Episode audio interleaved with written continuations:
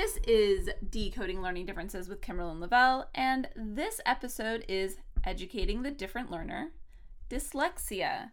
So, we are talking today about how to educate a child with dyslexia, what is most absolutely completely important. Um, and I would love your feedback on how much you were surprised by, how much you agreed with, disagreed with, anything. So, first of all, because of the way that what from what we know about dyslexia. And learning differences in general, someone who is struggling to learn something, whether it is reading, math, kicking a soccer ball, they're struggling more than others with other who are otherwise peers similar, then they need systematic, explicit, repetitive, and somewhat frequent instruction in the area that they're struggling with. So, for a child with dyslexia, they need systematic, explicit. That is, so let me go back up. Systematic. There is a system in place. I as in I have a way that I'm going to teach it. I have an order in mind of how I want to teach it.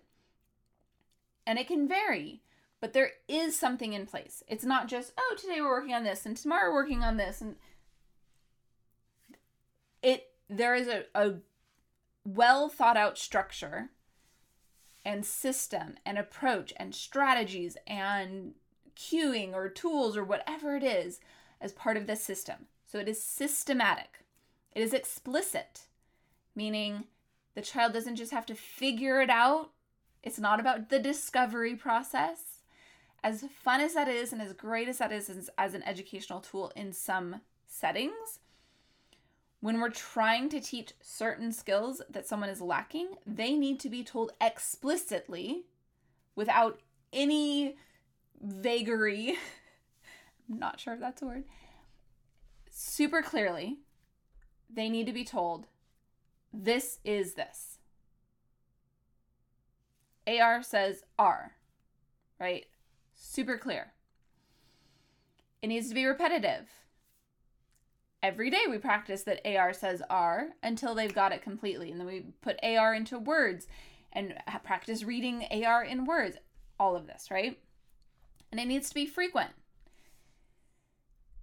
The thing that we know about children with learning differences, struggles, is that typically once is not enough and the longer they go between instruction and reinforcement and reinforcement and instruction, the the more they'll forget and have to be retaught again. So, ideal multiple times a day, you're practicing a particular skill that's new and you're trying to get in their head. Multiple times a week, at least once a week once a week you're going to struggle to get, make much progress. It's it's really hard to make progress if you're not seeing a child minimum 2 times a week, really intensive in that time. But the more frequent that help is provided, the more progress the child can make. Now, of course, frequent does not mean that it has to be a long duration. When I'm saying multiple times a day, I'm saying if we're working on AR says R, if I can hit that in morning, lunch, at dinner by having this teacher practice it here, the interventionist practice it here, mom practice it at home. I've hit it three times a day in two seconds. Hey, what does AR say? R, great. Here's your peas. if they love peas. Um, so frequent doesn't have to have a long duration. Just frequent. The, the, the frequency is more important than the duration that the lesson occurs in, which I'll come back to in a second because I want to hit that again. So it is systematic, explicit, repetitive, frequent instruction in phonics, phonemic awareness, and morphology minimum. There are plenty of other things that children with dyslexia benefit from instruction in. Minimum, pretty much everybody with dyslexia needs those three things phonics, this letter, this sound, they go together. The set of letters, this one sound, goes together. We blend these sounds to make this word. The word gets broken apart. I'm spelling it. The, the letter sound correspondence is phonics. Phonemic awareness is the those individual letter sounds and being able to manipulate the sounds. You can do this with letters, without letters. There's controversy on which one is more effective. The research I've looked at mostly says with letters is actually more effective. But different kids with dyslexia, different disabilities, or differences, you're going to have different profiles, and some kids will do better with one versus another. So I'm not saying it has to be one way or the other. But phonemic awareness, knowing what to do with those sounds. You're blending the sounds, you're segmenting the sounds, you're deleting the sounds, like actually just taking a sound out, you're adding a sound in. Adding a sound in is help. Well, let's do both. If I think about suffixes or prefixes, but let's focus on suffixes because it usually gets taught first. Because we have words like jumps. Well, jumps without the s is jump. And knowing that a root word plus a suffix helps us know the spelling of that word is very helpful. So being able to delete out a sound to spell the rest of it is very helpful. Jumping without the ing is jump. But then same thing, adding sounds. Spell jump with ing at the end. Jumping, right? Or say it and then later you can spell it. So all of that is helpful in figuring out how to read it, how to spell it. Um, so that's phonemic awareness. So we're good done instruction in letter sound correlations, phonics. Phonemic awareness, what are we doing with the sounds? Morphology has to do with the meaning. So now I'm using those suffixes and talking about how adding that S changes the meaning. Cat. I've got a picture in my head. Cats. Well, now that picture just multiplied itself. Now I've got a whole bunch of those little things running in my head, right? So it changes the meaning of the word. Cat and s are both morphemes, they both have meaning. And knowing that, again, helps us with spelling, helps us with reading. For example, jumped sounds like it should be J U M P T, but because of morphology and what the ED means, as changing a word to past tense, I know that I'm using ed to spell jumped and not a t. So breaking it apart and using the morphology helps us understand all of that. Knowing all of this helps us to understand things. Some of us know it without having been explicitly taught it. We saw it enough, we were exposed to enough that we implicitly learned the information. Kids with dyslexia typically need the explicit instruction lots of repetition and practice frequently in a systematic way so that they can get all of those pieces and understand how the English language works and apply it and read it and spell it and have success. Now, most people will say that the instruction should be multisensory. The research I've looked at thus far does not prove that multisensory is better. Conceptually, it totally makes sense that multisensory is better. Orton Gillingham is a multisensory approach. I love multisensory approaches. I tend to use a multisensory approach. So far, so far, there is no research that says the instruction has to be multisensory in order to benefit the child. So, can it be? Absolutely. Does it have to be? We're not sure yet. I would err on the side of multisensory unless the multisensory is impacting the child's ability to access. Like if it's too much, it's overwhelming them and they need something a little more simple. Sometimes the more simple is better. Now you might still be multisensory, but maybe you're only maybe you're not doing multiple senses all at the same time. Um, you know, you're not having them f- use a, for example, a multisensory lesson for those on the video. I'm um, on audio. I'm holding up a Lego base plate. So I might use this with my students to say, AR says R, let's trace it out. A R R A R R A R R. I think you can hear I am tracing on this board. So I am saying it. I am seeing myself write it. I've seen it on the screen or written on a board somewhere. And I'm feeling it tactile on this bumpy plate. I can also use the other side for a different um, feel, different texture. I knew all of that at once. And for some kids, I busted this out and I just lost them. Right? They that that multisensory distracted them from actually getting the input. Now, a lot of times when you keep using the same tool, it loses its like novelty, it's fun, it's excitement, and therefore it starts being useful again. Sometimes you have to kind of wait it out. Other times, it's better to just not have them do it. You can focus on seeing it. A R R, A R R, A R R. And then later, maybe you bring out A R R, A R R, A R R. So they've kind of seen it in one setting, they're feeling it in another setting, they're saying it in both settings, and maybe another time you just have them say it. To just kind of really give them less and less so they're not too overwhelmed. For some kids, every kid is different, which is one of the reasons why I love the Orton Gillingham approach that the not the Orton Gillingham programs, but the actual like tutoring.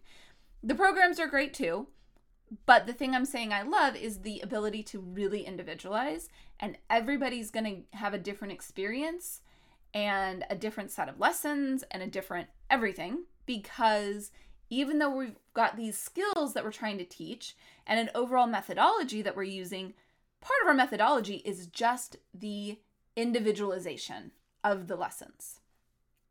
So, and it's not just Orton Gillingham, there are others that do the same concept. And that's really what I would be recommending and looking for is really individualized instruction no matter what your child's difficulty is. The more individualized it is, the more successful they are likely to be. Let's talk about what does not work we know, especially so. I'm guessing if you're listening to this podcast, you've already listened to the phenomenal podcast, uh, Sold a Story, right? If you haven't, go check it out. It's really well done. Um, it's captivating, and it's like, oh my gosh. And she's got other ones that she's done before. It's great information. It's investigative. It's it's interesting, and it paints a picture of the ways in which children have been wronged. And the most recent, no, maybe not the most recent, one of the most recent episodes of it, there was like a special extra episode, was about dyslexia specifically. And they kind of brought in some old content to put this together. So basically, if you've listened to this, you already know this. If you listen to that episode or that podcast, you've already heard some of this. Um, we know that it does not work to teach a child the three cueing method. It really doesn't work for any child. Um, if you notice when kids start learning to read, a typical child who's learning how to read will already guess based on picture cues. They'll look at the picture naturally to figure out what that word is. They might also use some of the letters.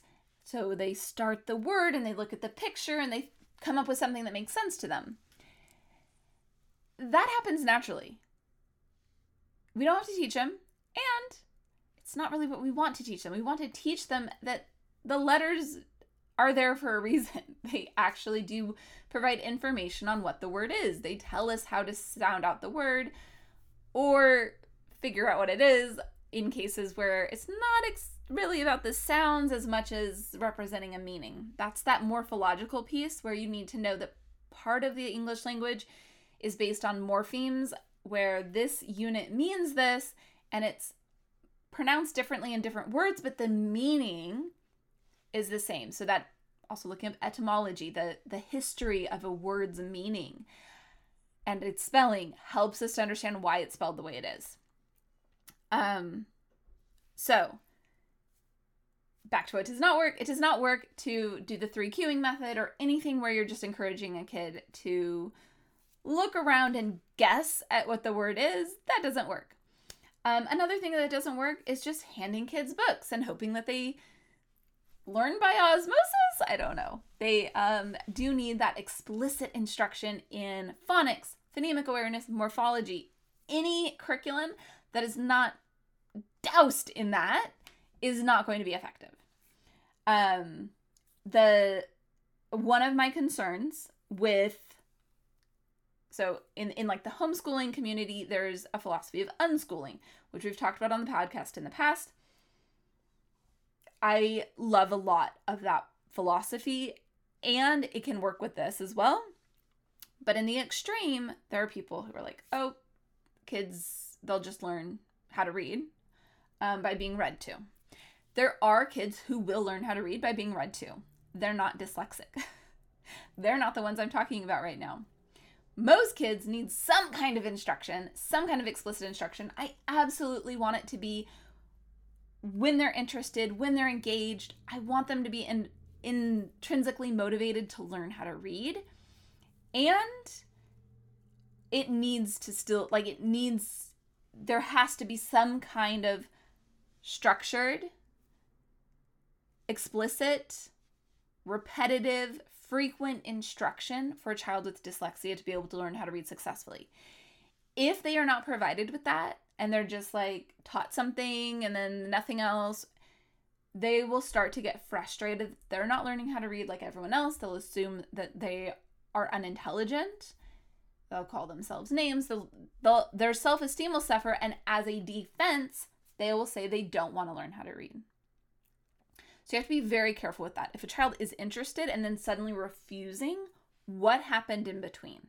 Did they not get enough encouragement in the form of systematic, explicit, repetitive, and frequent instruction in phonics, phonemic awareness, and morphology so that they could be successful in learning how to read?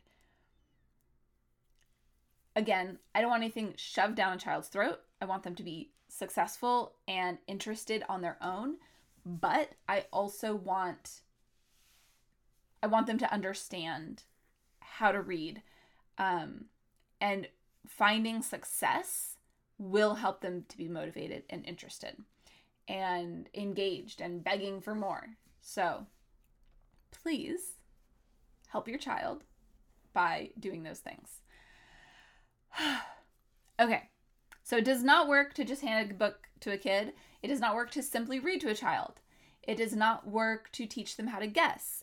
It does not work to focus on reading comprehension strategies when the act of reading words is what is struggling, um, making them struggle.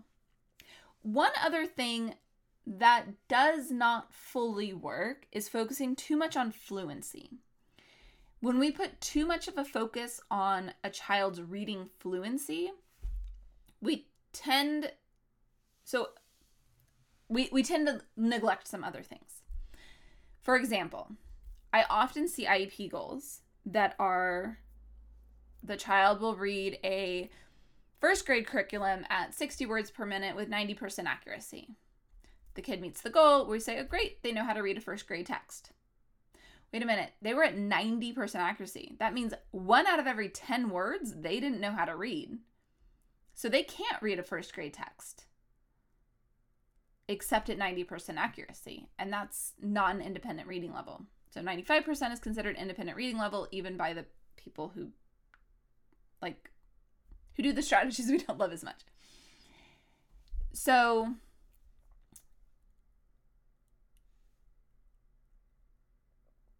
sorry. I'm trying to trying to formulate how to say this. So the fluency, when we focus too much on read it fast and only 90% accurate, then we're allowing for tons of mistakes to be practiced. We're also encouraging them to basically just skip over words they don't know so that they can just be faster. And that's not good reading. We want them to go slow to know the word. We want them to repeat what they just read to reinforce the correct reading of that sentence. We want them to then work on intonation and pacing. So we want good fluency, but true fluency, reading with appropriate expression and intonation and pacing so that they their reading makes sense to them, to someone they're reading to, that it, it has meaning. They understand the meaning and they're showing that meaning by how they're reading it. They're reading it with meaning.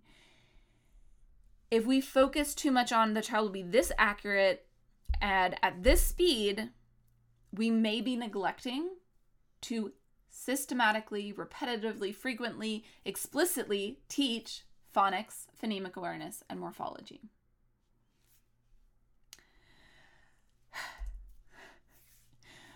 So, how do you get the school to provide proper instruction?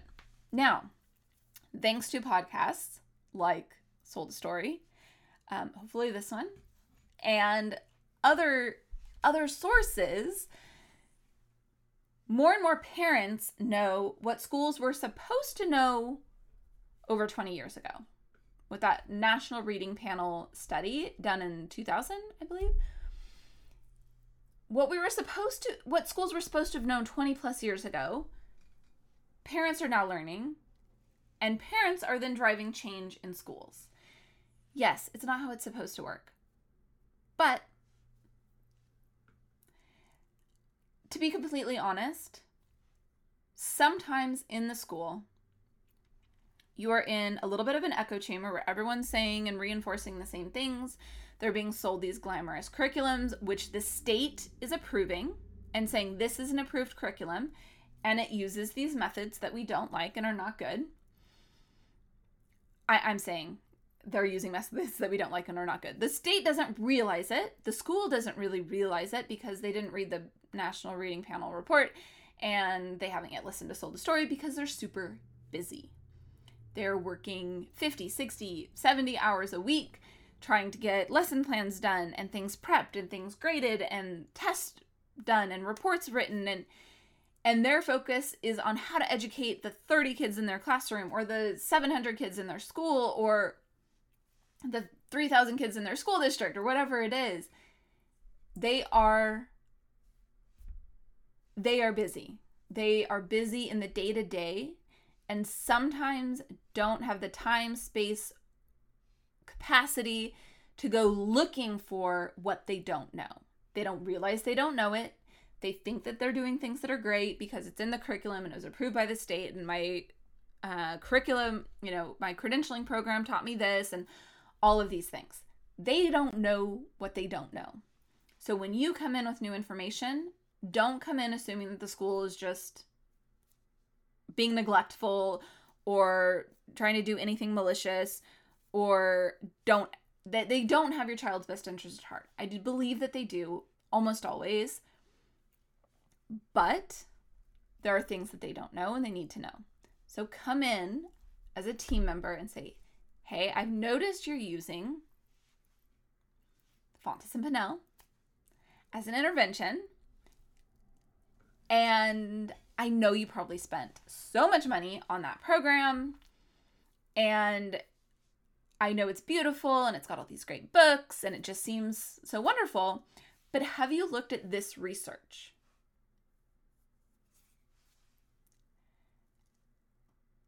And don't fight them on it. Give them the space to look at it and assume the best in the school.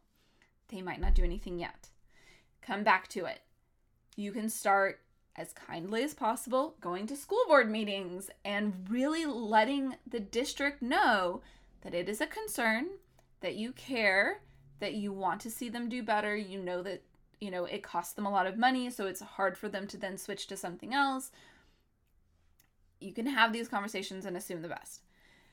Now that's on a bigger bigger picture, right? For your individual kid, you've got an IEP, hopefully. If your child needs specific instruction, then hopefully your child is on an IEP. If not, go back and listen to an episode about how to get your child an IEP. Get in on that as soon as possible. And then during the IEP meeting, they're going they're going to be going over goals and accommodations and services. Now, it is hard in most IEPs to get them to use any particular anything. Some of them, I have seen IEPs written that says they're going to provide Lindamood Bell Seeing Stars, or they're going to provide Wilson. Some schools will do that. Most will not because they don't have to, and in some ways it's better not to. But what will drive their instruction is the goals. If a goal is well written, they have to instruct the child to meet that goal. So the goal can drive that perfect instruction that you want. So making sure you have phonics goals, phonemic awareness goals, and morphology goals means your child is being taught phonics, phonemic awareness, and morphology. Get rid of the fluency goal. It's not that they're not sometimes helpful a little bit, but they're not teaching the child phonics, phonemic awareness, or morphology, or making sure that their child has those skills. So pull those, get those goals into the IEP. That's where you want to focus your efforts, is if the goal is in there, you know your child has to get that instruction. That's the number one. Now, you can absolutely ask for an Orton Gillingham program. You can absolutely ask for whatever it is that you have researched and you think is best and great. You can ask how much um, instruction the teacher who is providing it has had. You can ask all sorts of things. You can be as confrontational as you want to be. Um, but I I would focus your first efforts on those goals. Because even if the district won't put any of the rest of it in the IEP, if you've got really good goals, your child is off to a great start of the teacher's got to figure out how to teach those things. Now, sometimes they're going to be like, no, this. I, I recently was helping on a case where the school was like, no, this goal, this fluency goal, covers all of that. Because if they meet this goal, it means that they can do all those skills. It does not. It absolutely does not. It absolutely does not. So, that, so go back, listen to my episode on goals and apply that information to phonics goals, phonemic awareness goals, morphology goals. Get those in the IEP. At least one of each would be awesome. Sometimes for the really littles, it would just be the phonemic awareness or just the phonics and phonemic awareness. Um, you might not get to morphology yet. Your child may also have great phonemic awareness at this point and only need phonics and morphology or something like that. So it doesn't necessarily have to be all three every time. Okay, so you've got an IEP and things are great, or you're homeschooling and you're doing what you can do. But you also want to give your child more. You have the funds, you have the financial means, and you want to give your child more. You would like to hire an outside tutor to give extra instruction. What what do you look for? What tutor is best? I see this all the time. Is it Barton better? Is Wilson better? Is Orton Gillingham better? Okay, so Barton and Wilson and many others are Orton Gillingham based, which means they looked at all the Orton Gillingham research from over 100 years ago. Originally, I think it, well, no. I mean, some of it started. So, and then it's been progressing and progressing. There's updated stuff, it's been around a long time. So, they looked at all that information and they created a program based on it, and it's somewhat scripted, um, like Barton is very scripted, and Wilson very structured. And again, they give a very explicit structure to more of a methodology. That Orton Gillingham is more of a methodology. It isn't. It doesn't already have the structure. There's also then Orton Gillingham tutors that are trained by an academy that might provide them with a structure of how a lesson would go, what order of skills you're teaching and what you're teaching and how you're teaching different things. But then you individualize it based on every kid. So all of those are excellent, fantastic, might just work for your kid. They also might not. It depends on your kid. Now, I will say if you have an equally priced, equally available, um, equally charismatic, engaging set of tutors. One is Barton, one is Wilson, one is Orton Gillingham. I would pick the Orton Gillingham because it's more adaptive. it can work with your kid a little bit more individually. However, a really boring, mean Orton Gillingham tutor is a thumbs down compared to a really engaging and fun Barton tutor. Learning is fun. We want it to be engaging. We want it to be appropriately challenging, but not ever make the child feel like they're incompetent in any way. So, we're we're looking for those things. We're looking for someone who's engaging, who connects well with your child, who's charismatic in some way, you know, in that way of like engaging with your child, not like anything beyond that. We just want them to be able to build a rapport with your child so the child feels safe to try things out, to fail, and know that they're always going to get encouragement to just keep going. They're doing amazing, right? So you're looking for that quality more than anything. You're also looking for the the tutor's ability to individualize that they can individually see where your child is struggling. And they can individually give appropriate instruction in those different things. They can also see oh they you know like i was talking about the multisensory they're kind of overwhelmed by too much multisensory so we're gonna quiet it down and do this and you know, separate skills out. Or they're easily distracted and they need more stimulation to stay focused. You want someone who can kind of adapt and do those different things, which is hard to find without no like until you're in it, right? But you can ask a lot of these questions. You can also see the way that the tutor talks about themselves and what they provide. Um I currently have an opening or two if you want to email me if that's something you're looking for. Um, I do do some virtual tutoring and I currently have an opening or two, maybe. So if you want to jump on that, you can email me, Kimberlyn at decodinglearningdifferences.com. Today's takeaway children with dyslexia need explicit and systematic instruction at a high rate of frequency. We're repeating things, we're doing it explicitly, we're doing it systematically. The instruction is in phonics, phonemic awareness, and morphology. Minimum. It may or may not be multisensory. If you want to schedule a call to see if we're a good fit, if I can help you figure out anything going on in your child's educational world, please email me, Kimberlyn at decodinglearningdifferences.com. We'll just start that conversation and just see what's what's what is it that you need the most that I can provide best for you. Have a fabulous day, and I will see you again next week.